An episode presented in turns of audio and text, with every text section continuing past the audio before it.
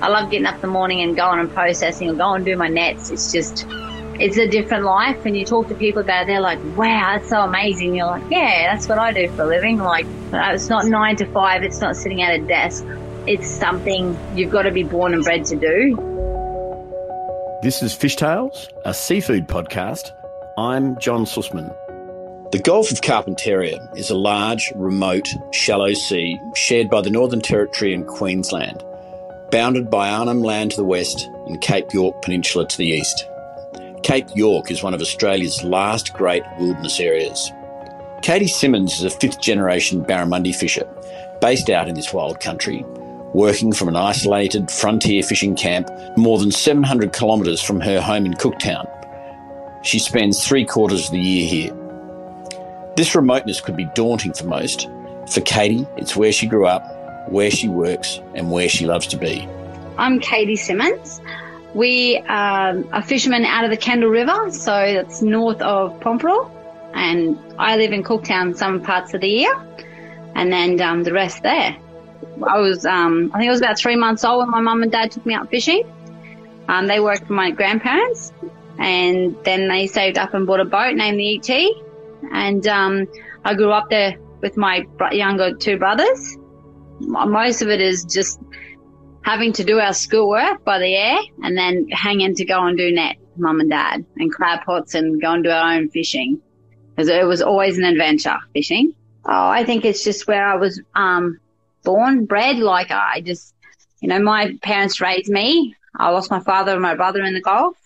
And then now I've got three of my own kids, so I want them to experience the life I got to grow up with. Um, when my when I got together with my partner, I took him up there, and he loves the ocean as well. It's just something easy about the ocean. It's always, I don't know, it's just somewhere. It's home. It's where you where we came to. It's where I was brought up. It's it's just home. The western coastline of Cape York is not as rough as other parts of the Gulf of Carpentaria enabling inshore seagrasses and mangroves to flourish, especially along the river mouths of the estuaries, where the mixing of fresh and marine waters plays an important role in the development of marine life, which is abundant in this region. This part of the Gulf of Western Cape York is some of the wildest, most hostile terrain in Australia. We fish from February to the start of October out of the Kendall River, so it's on the west coast of Queensland. Um, it's it's wonderful. It's um to get there, you go through the maddest little goat track and then you come out onto a beautiful beach. Um, it's about 19 kilometres of beach and you travel along that and then you go into a bit of scrubland. And on the side of the river is kind of our big camp is in the mangroves kind of thing. Been, Nana Granddad have been there for 48 years, I'd probably longer. Um, so yeah, we've got quite a camp there. They've got everything you have in town. So plus the boats on wharfs and yeah, we're we're a couple of miles in from the mouth, so it just winds up the river. It's about three bends up. It's quite wide. There's a lot of mangroves, um, but we're on like a bit of a flat with ridges, and we've got a you we've got a pretty decent sized house. We've got wharfs. We've got big rock walls near us. Like a lot of tourists that come up, they fish along the rock walls. Um, it's beautiful because in the afternoon when the sou'wester comes and you're down on the deck processing, it scoops straight through your boat. So the breeze is beautiful and the camp's in a nice spot that you can just drive over the ridge from, or there's three or four ridges from the beach and you just, you can drive into the back of the camp. Um, we've got wells for water. It's very peaceful, especially when the motors are off. It's, it's really beautiful. And um, if you got the motors off and it's rough, you can hear the ocean roaring.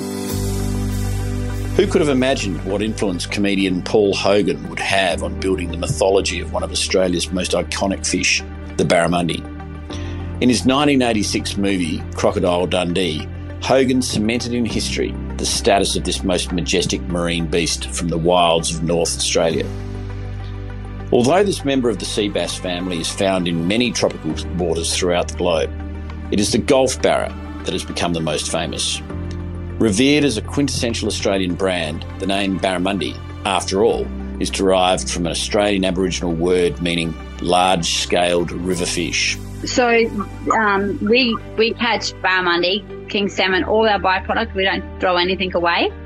Um, I believe we catch it and it's dead, we use it. Like it's not just a, you know it's not wasteful. Um, but we can catch it from barramundi to king salmon, jewfish, grunter, blue salmon. Um, for the first half of the year, the second half of the year we catch grey mackerel, shark, um, and the odd Spanish. Oh, so we have nets. So um, a lot of people call them square hooks. Um, they're like a nylon net that we put out. And per license, we can have, I think it's six sheets in the river and then, or 12 sheets out the front. So we can fish either or, river or out the front. And um, we just set them with our dinghies, anchors on either ends, buoys with our symbol numbers on them. And yeah, it's very, very easy, but um, you got to have a good back, nice strong shoulders. Um, so yeah, a net could stay in the same spot for a couple of days if it's catching well. Um, we check it every four hours though. So right through the night during the day, um, it doesn't give it enough time for the fish to die. Like you're still getting nice fresh fish all the time.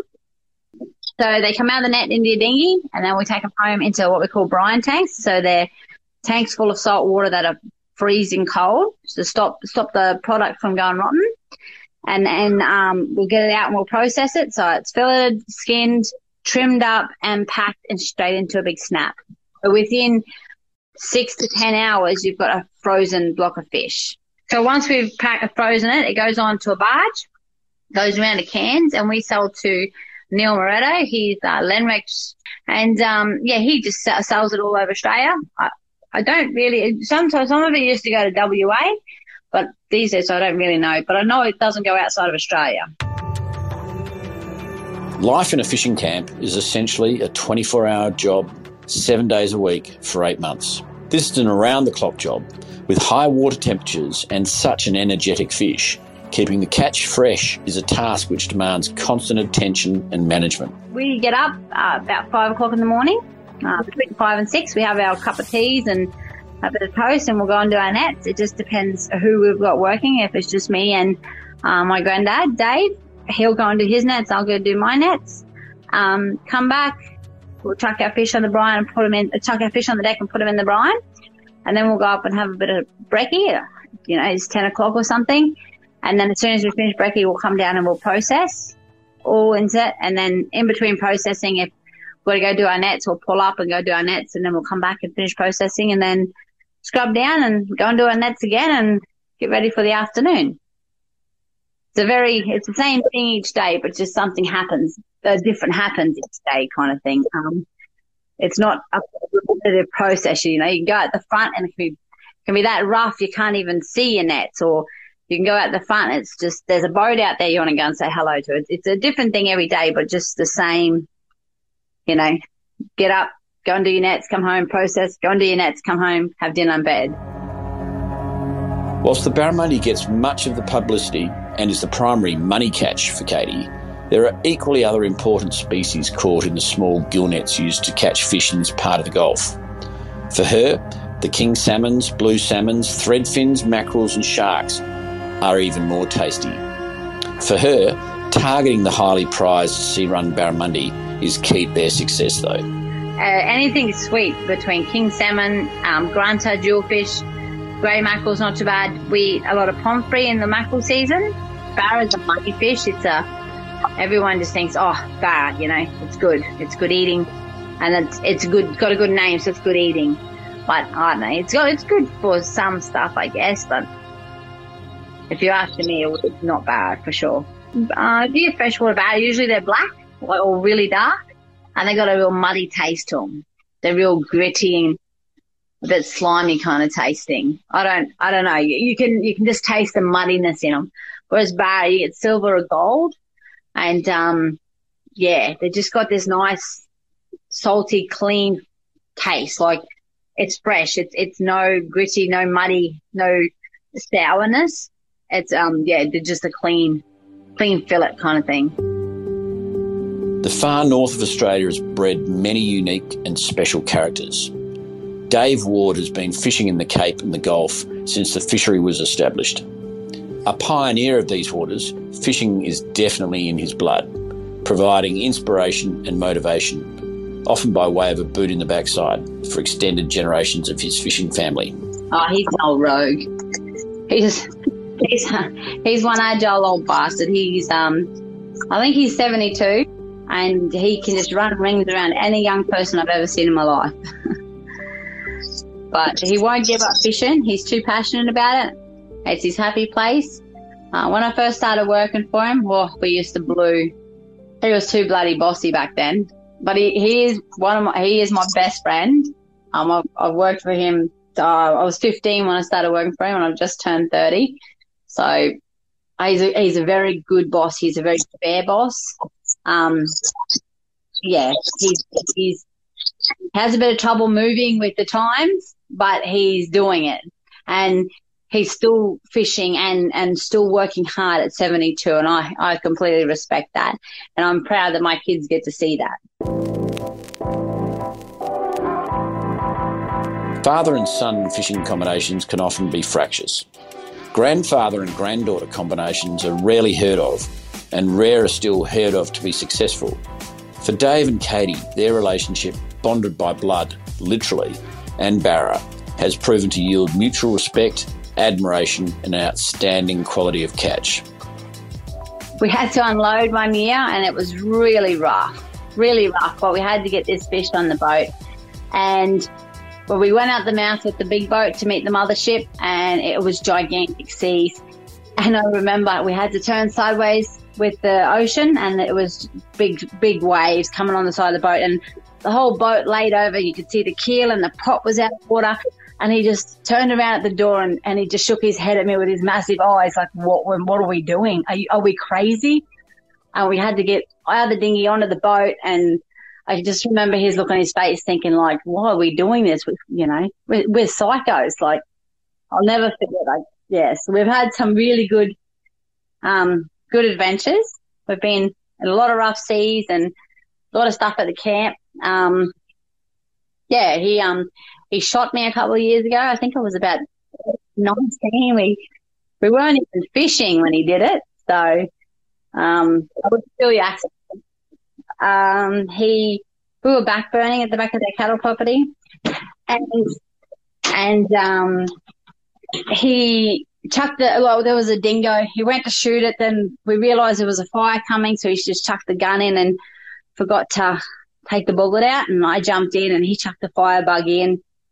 and then the gun went off and uh, went straight through, straight in my leg and out just above me, like my butt kind of thing near my spine. And uh, he, it, it, it wrecked him. He had nightmares for months over that. But I did get a clean car and an ashtray full of money for Christmas. So I was stoked. but um, no, we, we've had some, yeah, some really good adventures. Oh, we've definitely had a few blues over the time. Um, I'm, I'm probably the only decky in his whole fishing career that's made him walk off his own boat. Um, but other than that, he's, um, we get along really well. And my kids love, love fishing with him. And, um, yeah, he's, he, I'm very lucky he's still in our lives and I get, my kids get to grow up with him. This remote northernmost portion of Queensland harbours some of the most pristine wilderness in Australia. The range and diversity of the wildlife is as staggering as it is ferocious. For Katie Simmons, these are the same animals she and her family have always known, respected, and supported. Part of the year, we um we can go down the beach and you can see where the turtles will come up and lay their nests. We um haven't seen a turtle come up for a few years, but we, we go down the next day and you can see where they've walked up or you know crawled up on the beach to lay their nest. Um, so we cover them up if we find a nest. We cover them all up so the pigs and that don't get into them. And sweet turtles and crocodiles. There's a lot of crocodiles. By Jingus, there's a lot of crocodiles. Um, oh, they're good sometimes. Um, we don't have any trouble. We've never had any trouble with crocodiles. Um, they don't come near the camp. I don't know if it's because of the noise. Like it's, yeah, they kind of swim up the river or swim down the river. you hardly ever see them at the camp. We did have a pet crocodile for a couple of years. They'd come in and take some frames and off we'd go again. Um, we've never minded, like as long as they bugger off again, they're all right. But, um, we've never, you know, we're always in the water there and, uh, we scrape our boats on the edge of the bank. So I don't know if we would do it these days. We usually take them down the mouth these days, but, um, yeah, like they, they don't, they don't bother us. We, the kids know not to go near the water, so do the dogs. Um, yeah, they, there's, I think you just, well, we've taught our kids not to go near the water. They want to go down to the boat. They have got to have an adult. Um, always have their life jackets on. So, you know, they, they don't like going down there. So we're never worried about crocs with them. And in the dinghies, the kids don't hang over. They hang in the middle, playing with the fish you get out of the net. Well, they can get anywhere from like a little bubble fellas to a couple meters. I think the the one the other day was about three and a half meters. Um, we had a, a 16 footer not long ago that lived across the river.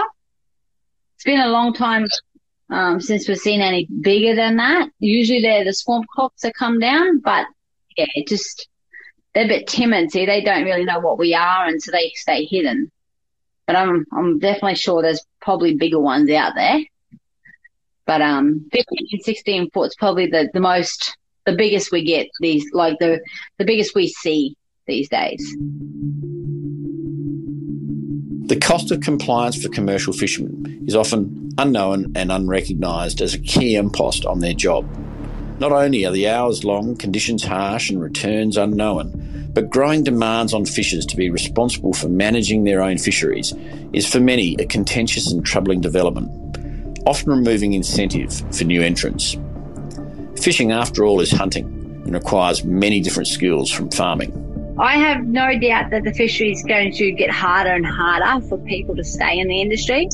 The rules and regulations and that it's just nearly becoming impossible to be a fisherman. So it, it's getting to the point that people don't care whether it's caught in Australia or not. They they just want fish, and it's yeah, it's making it hard for the fishermen in Australia or for us in Queensland to actually just go about our business and we don't hurt no one. We none of going have been fishing the same river for all these years and make good catch, good fish. So we don't flog the country like every year. It's it's just gets better or it has just a neutral year. Like there's still a lot of fish around.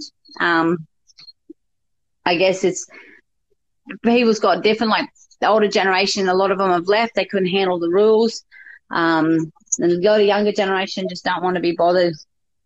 For me, I'd love to go and be, go fishing, but it's just starting now would be going backwards too far.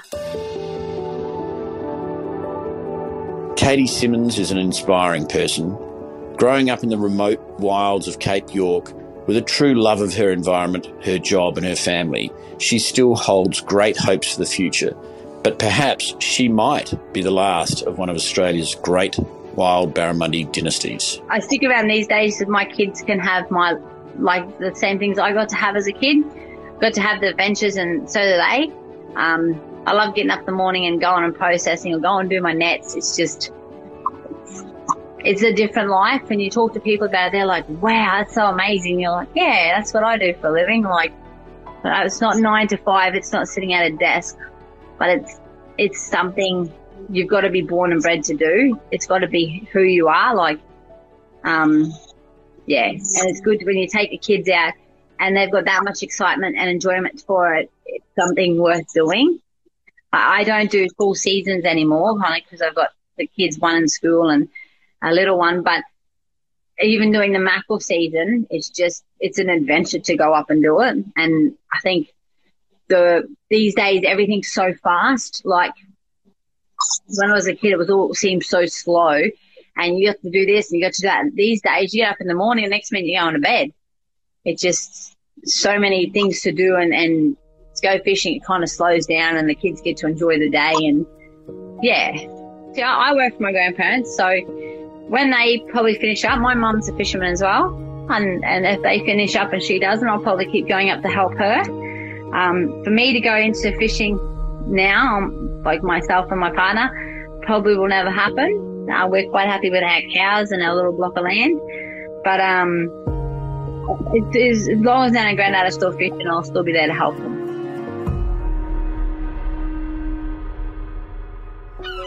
This is Fish Tales, a seafood podcast. A Deep in the Weeds production. I'm John Sussman. Follow us on Instagram at Fish Tales Seafood Podcast or email us at fishtalespodcast at deepintheweeds.com.au. Stay tuned for more tales from beneath the surface of the seafood world every Friday on your podcast app.